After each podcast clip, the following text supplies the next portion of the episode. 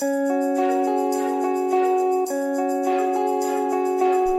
Radio is here to spice your world and flavor your airwaves with quality content always. You can access them via our YouTube handle at Patris Radio Live.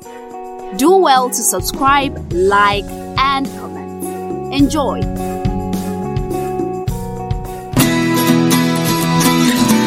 A better Nigeria? Is it a myth or do we keep hoping? Nigeria is a highly religious country. How come corruption thrives? Why is adoption not encouraged in Nigeria? Is there a future for the Nigerian youth? Being rich and famous, is that the only drive to be an artist? What makes a great nation? Is it the leaders? What about the people? What about the people? This is Answers with Dr. Redra. With Dr. Redra. Hi, my name is Onari, and this is Answers with Dr. Redra, where critical life issues are clarified. For a couple of weeks on the program, we've been talking about the role of the citizens in ensuring good governance. Today, I have in the studio Adams Lojok. You're welcome, Adams. Thank you. Obi Brown. Thanks, Onari. And our chief resource person, Dr. Reggie. It's always good to have you guys. Thanks, Onari. All right, let's get to the discussions. Um, Adams, Sir. your input. You said um, citizens don't support government. That our duties are to support political parties. Now, can you clarify on that, sir? Why do you think we shouldn't support the government?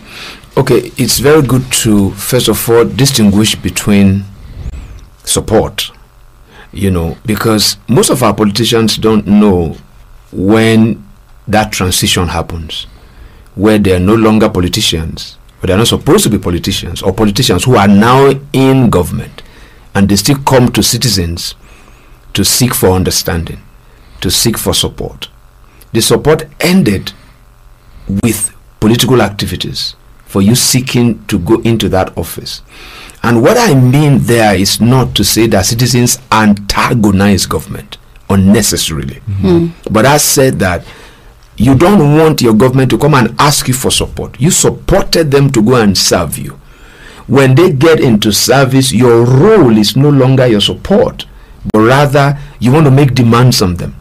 You want to demand accountability. You want to remind them of all the promises they've made before getting into the place of governance. You see, when they needed support was when they didn't have the machinery of state to carry any decision out. Mm. The moment they are now entrusted with machinery of state, that's the support that they now need. The way the citizens help, so that maybe I should use the right word, hmm. the way you help them is by making demands on them. Because even every human being, we need a minimum level of pressure for our best to come out. So, but because of society such as ours, where political education is very low, citizens don't know that when that time shifts, their role also in governance, or maybe in government, must also shift. You know, in literal terms, it's really like how does a boss get the best out of his staff? Because when these guys are really in government, they are like our staff. We are the boss, hmm. right? We are the boss. We're paying them to serve us. Hmm. You know, and the government don't need to understand this, but citizens need to understand it. So that, like I said last week, that if the government says, I'm going to give you power, you want to ask him or her when? Power being electric. Electricity. Okay. Okay, thank you. you know, I'm going to give you electricity. When? And then you begin to wait on the. gu- You might even go ahead and ask how to, to see whether this thing is realistic. Mm-hmm. But I said that to actually correct this attitude of government still want to ask, you know, citizens to support them. You need to support. You. Let me also clarify here. I hope I'm not taking too much time. If it's in time of war, right? You want to back your government, especially when it's an external aggression. Hmm. You want to back your government in by offering your service. You volunteer in the military. You do all those kind of things. But when the nation is not at war, the primary job of those in government is to make life livable for me. Hmm. And I don't care how they do it. They must do it because that's what they said they're going to do. Hmm. So that's what I actually meant by that. I hope I answered your question. Yes, sir. Yeah. Okay. Well, honestly, I guess we're so far from that right now because uh, you know in this immediate past transition period, we had agendas. You can't do anything about them. We're so far from what you're talking about. Yeah. You know, but how do we now begin to come closer? You know. Yeah, Mhm. I, I, I get the point. You know, we- we're far, but it's possible. It's difficult, but it's possible. and we have to start. And when we start, we must that it's a very long journey. But because it's a very long journey, I want to do something profound. We have to start as small as possible, right? Mm-hmm. And first of all, let the citizens have a bit of interest in political activities. Mm-hmm. The bulk of the citizens in Nigeria, th- those who are really in active politics, are very few. There are too few for effective delivery of government services. There are still very few. You know, a lot of people are still voters. We are just electorates. Mm-hmm. Mm-hmm. You know, so we need to have a particular movement within the citizenry that can begin to, and they are out there, especially young people who really need to go into active political activities. You know, and having said that, I need to make this point up front that first of all, you want to get active in political activities, you need to know that you want to go there to serve. Mm-hmm. And then number two, getting into political activities does not mean you are going to seek elective posts. It's a very wide field. Yeah. It doesn't mean you are going to seek elective posts. But Alone. sorry, Alone. alone, you know, uh, uh, because there are many other ways you can serve the polity. You can get into activism. You can begin to, you know, write some thoughts that are coming to you and put it in the public square. You know, but regardless of what you want to do, first of all, you need a platform. Okay. You need a platform. How do you begin to get that kind of platform? There are political groups out there now. Maybe some civil societies, some political parties. Mm-hmm. I believe that this this this civil societies, the political group, the political parties, is free entry, free exit. So you want to get into this, you know, groups for you to get a platform. But if you know you have enough clout and you really want to maybe do something quite profound, maybe you want to go to your village and and maybe start something entirely new. Maybe that leads me to express this this worrying thought that, that I've had. And it further goes to buttress what you said that we're not there yet in terms of political education. Mm-hmm. That most politicians, budding politicians, greenhorns, their first shot at politics is to want to be a president. It's so embarrassing. I mean, I don't know how to qualify it. I remember, you know, this brilliant journalist who worked with Concord and started the Ovation. Mm-hmm. You know, his first shot at politics, he was presidential candidate. You know, it, it's it's unheard of. Hmm. In places where democracy has thrived, they want to first of all check your track record. Yeah. Hmm. How many people have you served? At what level have you governed? So if somebody is going to start hmm. his political career and on his CV it is presidential candidate of a party, mm-hmm. you know that this is mm-hmm. just an unserious person. Mm-hmm. You don't have any antecedent. You've not you, you've not cut your teeth. You, you've not honed your skill. You know, so there are people like that. You don't make a difference only from the top you can make a difference right from beneath. So that's that's very important. But coming back to my earlier point, it's a very long journey. You know, this program we actually looked at how to go into business. Those principles are the same, Okay. right? Mm. You want to go into politics, you must have seen a need, you must have seen a vacuum that you want to fit in, right? And then having seen that, you want to build skill. How do you build skill in political square, in political space? It is by developing the philosophy, is by developing an ideology, is by being an ardent reader. Hmm. You want to study the life of those who have who have been on that trail. Hmm. You know, that's how you hone your skill. There was a time in this country where there was a lot of noise about what's happening in Singapore and all those kind of things. Mm-hmm. Singapore is a product of a well honed ideology, a well crafted philosophy, and then planted in the hearts of humans who acted as foot soldiers for that silent revolution that took about 25 years. So it didn't just happen. We have a citizenry, and especially the youths, they are bereft, I'm so sorry, of ideas, of ideologies, and you know, it won't go far. Now, hmm. the political parties that we have right now, they have ideologies. Whether the ideologies are running their activities is another thing. Mm-hmm. Because of some Yeah. progressive, some mm-hmm. Um, which is the other one? you know, because the APC prize themselves as progressives. Yeah. so- yeah. The, the PDP, I don't know which one they, but but they all have ideologies. Whether it drives, you know, what they do is now another thing. But we need to have a new breed of people who can join this present. My advice to the young ones is go and join the existing parties. I think the two major political parties in Nigeria right now. Political parties are run by ideologies. And I say it's another thing if the ideologies don't dictate or define their activities. Hmm. All of them have it written. We need eh? people, right? There's no political party who will write something, for instance, that we are here to embezzle, to loot the treasury. no. but they loot the treasury, which is against their ideology. We also need people who will come in there and always draw us back to what we said we want to do. You see, most ideologies are good, but most times it's the expression of the ideologies that get defective. So it's very important that you can even go into those political parties and change the ideology. Hmm. Right? Okay. I'll say this much. You join the political party as a young man, you should also, you know, you should also begin to encourage your likes, right? Okay. To join that same political party so that you can eventually create a critical mass. Mm-hmm. Okay. That much I'll say. Mm. Right? Yeah. Mm. You can effectively create a critical mass because politics is about numbers. Mm. It's about numbers. Mm-hmm. Right, Dr. Reggie. So I'm, I'm thinking to myself, as a young man, a professional, uh, a technocrat, all right, who wants to be active in politics, but there are two things on my mind. Perhaps I live in a place where I cannot really seek for political office, elected office at all, right? No matter the level. But I still want to be active. Yeah. All right. So, what are the options open to me? Right?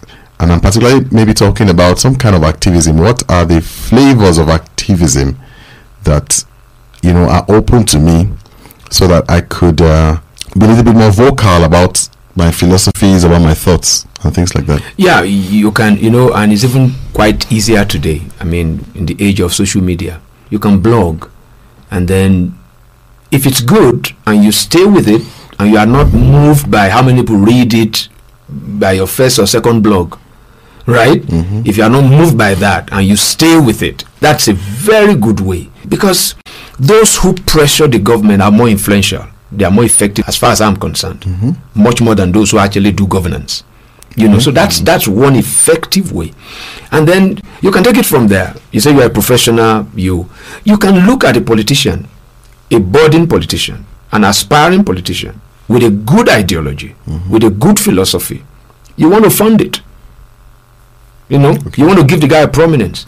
You see, in societies where politics has really thrived, what aspiring, what seekers of political office do is to sell their vision to people. So people actually fund the vision, not the person. Hmm. They fund the vision. You know, so this is another area that Nigerians should look at. You don't have to be the man on, I mean, right in front there, you know, but if you see somebody with good brains, with a good mind, with a good idea, with good philosophy, with good ideology, he's been able to articulate it to you and you can put your resources behind that.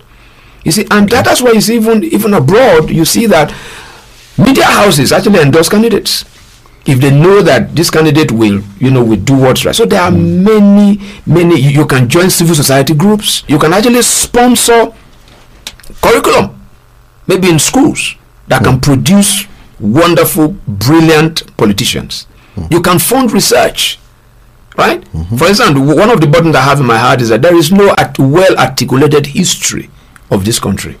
There are many books that have been written on it. I think we should have some minds that can bring those things together hmm. and really have, you know, a very credible.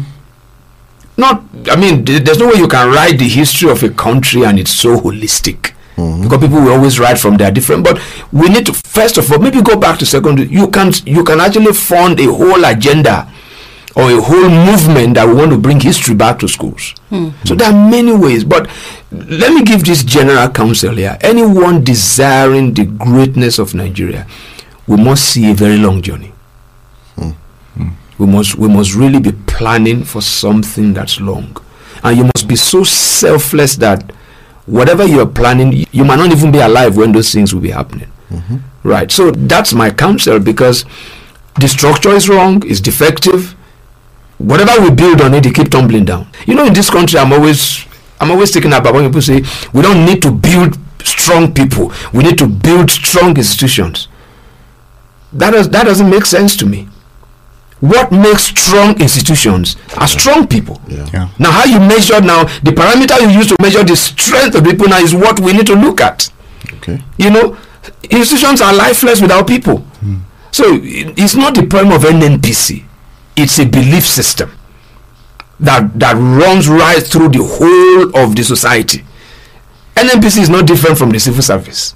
You know, so those are the kind of things. There are many areas. One of it is this program. We are contributing now to society. We are educating people. So there are still a lot of things that people can do there to get active. But one thing is that you must know exactly that this is about service, right? And then you must know that there's an ideology, there's a philosophy that drives any kind of service for it to reach its intended end. This is Answers with Dr. Reju, where critical life issues are clarified. Now, we've been on a discussion, and let Obi just continue from here. Yeah, so just to continue from where you stopped, we were still talking ideologies and philosophies. Yeah. Uh, what are sources of ideologies? How do people begin to craft ideologies and philosophies for themselves? ideologies are educational. People are taught. People develop it, right? You can develop it. There are very few people. I mean, the days of Karl Marx and all those kind of people, you know, people still do that today, but we're basically built on what has been done over the years. Mm-hmm. Now, the challenge we have in our, you know, in our society here in Nigeria is that most of the resources that we have, they are from abroad. Mm-hmm. So when you read these things, you need to put on a Nigerian goggle mm-hmm. the principles are transferable. So when you read these materials, you need to contextualize it. There was a time it was really popular here for people to recommend Lee Kuan Yew's book From Third World to First. Hmm? That's a very good book to read. That's a very fantastic book to read. But the size might intimidate you. it's quite thick. But like I said, it's not enough to know the resources. It's necessary, but it's sufficient to read them and contextualize. You can read things about, you know, maybe watch the movie of the men who built America. Mm-hmm. And you can't transfer the principles to how we can because the way they built America might not work for Nigeria. Mm. We must be able to look at the principles that are transferable. Look at the quality of life which is universal. Mm-hmm. What runs right through those kind of things is service. Yeah. Mm. They are doing something that is bigger than themselves. Mm-hmm. Mm. But we've not been able to do that here. You know, that's why the society is backward. You know, so those are the kind of things. Okay, there are books that the likes of Awolowo Road, maybe Ahmadu Bello, and all those kind of people. Zik, you know, he was quite studious. You, we can read those books. But again, we also need to know the time they wrote it, the information available to them, mm. which has significantly changed today. Right, so you must be able to transfer the principles to your present day reality to see how those things can work you know. So that's that's um, that's my advice. And then we're still talking about this issue of developing ideologies and things like that. And you and the question you asked about being a professional you know really is struck a chord in me. And what i've seen around is that we have professional politicians now that's not a good thing for any society. You go into active politics to go and serve. It must never be your source of livelihood. The whole debate in Nigeria now about the emolument of legislators, it must never be your source of livelihood. You know, as a teenager, I worked in the National Assembly in 1979. Mm-hmm. You know, and I remember I worked with a committee. You know, uh, I said the committee on sovereign innovation. Those who know the history, they will know the chairman. I won't mention his name. you know, and I remember when, because we used to work in the media, and we sort of arrange interviews for him, and we listen out. As young as I was, I always remember this phrase when he introduced himself. My name is this. I am a miner, and I am a senator of the Federal Republic. Hmm. He will first of all tell you his profession. That's why you see that it's a it's a do or die thing. I hope I'm not quoting anyone here. you know, it's a do or die thing. The guy loses the election, he fizzles out. The next time you're going to see him is during the election. Mm-hmm. You can't be a professional politician. Mm. Every serious-minded politician should have a source of livelihood, so that when you leave service, you go back to what you're doing. In fact, you use that to even support your quest to serve. That's really critical. Aspiring politicians, most of us all build a career. Build a career. Don't build a career in politics. Build a business. Build an outfit. Be doing something Get into consultancy. You don't want to leave politics, active politics, serving in an office, and then you don't have anything to do. You are looking for the next election. Mm-hmm. That guy will never be able to serve effectively if your livelihood depends on it. I'll give you an example that I, you know, an experience that I had in Zambia. You know, I had this this interaction with a guy who's the chairman of the Chamber of Commerce in Zambia, and he was appointed to serve as the Minister of Finance.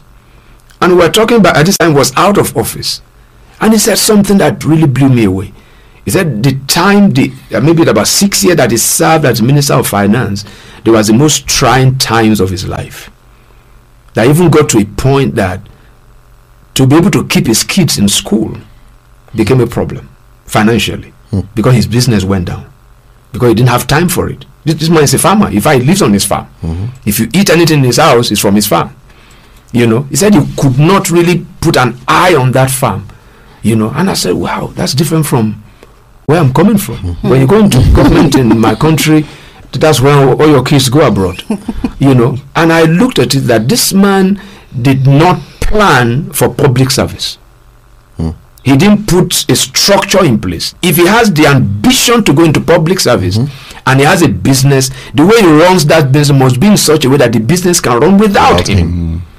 So those are the kind of things that we advise. Public service shouldn't ruin your business. And you know that where because you go into government, people are watching you. You don't even award a contract to your business. Hmm. It's unethical. So that business must be able to live without you. Hmm. Right? So if you want to change this society, these realities have to change. You know. What are the antecedents of our political players, these leaders? What kind of what have they done outside of politics? If they have not done anything outside of politics, you can be assured of one thing. They only meet people in campaign grounds. Hmm. They don't know them. If I have not worked in the company, if I have not worked in any kind of an establishment, I have not interacted with people. I only meet them in campaign grounds. They don't know how people feel. And you can't serve those that you don't know how they feel. Mm-hmm. I think I'll stop there. Okay, just taking you back to um, serving people and how they feel, um, and taking you back to what you've said before about pressure groups. It's known that in Nigeria, specifically because of the level of our political consciousness and awareness and activism, pressure groups don't have enough voice as they should have. You know, so people come together, you know, and they have a burden, probably a campaign promises. You know, they come together to make sure that this government fulfill their campaign promises. How do they get their voice heard? Sustained protest. You must be willing to stay there until you hear. Hmm. Right? You see, the truth is, your voice is just one of many. Right? Mm-hmm. And when have they heard? Not when they have done what you want them to do. But at least they have responded. It's success for the legislators now to begin to talk about their you know their emoluments. Mm. Forget the freedom of information bill. It's not mm. working. Mm. Right? It's not working. Forget about it. And it's not working not because of those who passed it, because of citizens. Mm-hmm. We are not making enough demands. People don't know that you have a right to know the details of the budget of Nigeria.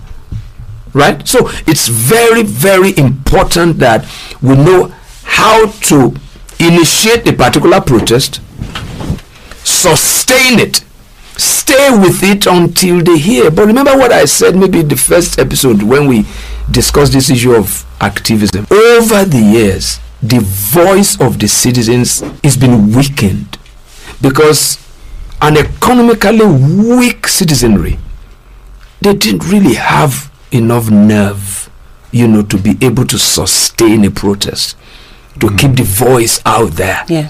to keep the voice out there because you know you, you can't fight any cause without without an economic teeth but like I said also, having said that, we must also know that you don't have to start with a strong economic teeth. That particular activism can pick up strength with time. Hmm. But if you see an activist or an activism, a particular project that goes on for a very long time, forget it. It has received some economy. The BBOG, I'm very sure, it can't be out there for that long if they have not received some sort of economic maybe it it might not even be physical money but some noted voices Yeah. some noted personalities they picked interest in it and they keep it out there hmm. to keep that voice that it requires a lot of resources But you don't have to start the house from the roof. Mm-hmm. You must be able to take it and then let the thing build its own life. Mm-hmm. Build his own life. It requires you staying there. I remember in this country when that foremost journalist was killed, you know, uh, Dele Giwa. Yes. Mm-hmm. For years, Yeah. every newspaper in this country hmm. put it who killed Dele Giwa, who killed Dele Giwa. It was hmm. there. Hmm. There was a man who fought that thing to his grave. That's Gani Fawehinmi. Yeah. He fought that thing to his grave. And I remember when the son took over his chambers and everything, he said, We are going to continue. There's no time today that they still talk about the birthday or the day the guy was killed and everything that maybe there are lectures about it, maybe there you know, so it's there. You don't know one day one government will come when the citizen in the country that don't even know who Dele Giwa is. Mm-hmm. I said we need to revisit this case. Hmm. Hmm. Right? Yeah. So you need to keep it there. That's why I said if you really want to do this thing, you must be so selfless that when the results start showing, you might not even be here. That's how to sustain it. Thank you for another thought-provoking episode of Answers with Dr. Reju. Thank you, Dr. Reju. Thank you so much, Anna. Thank you, Adams. Thank you, OB. and to the listeners, thank you for listening. Join us again on Answers with Dr. Reju, where critical life issues are clarified.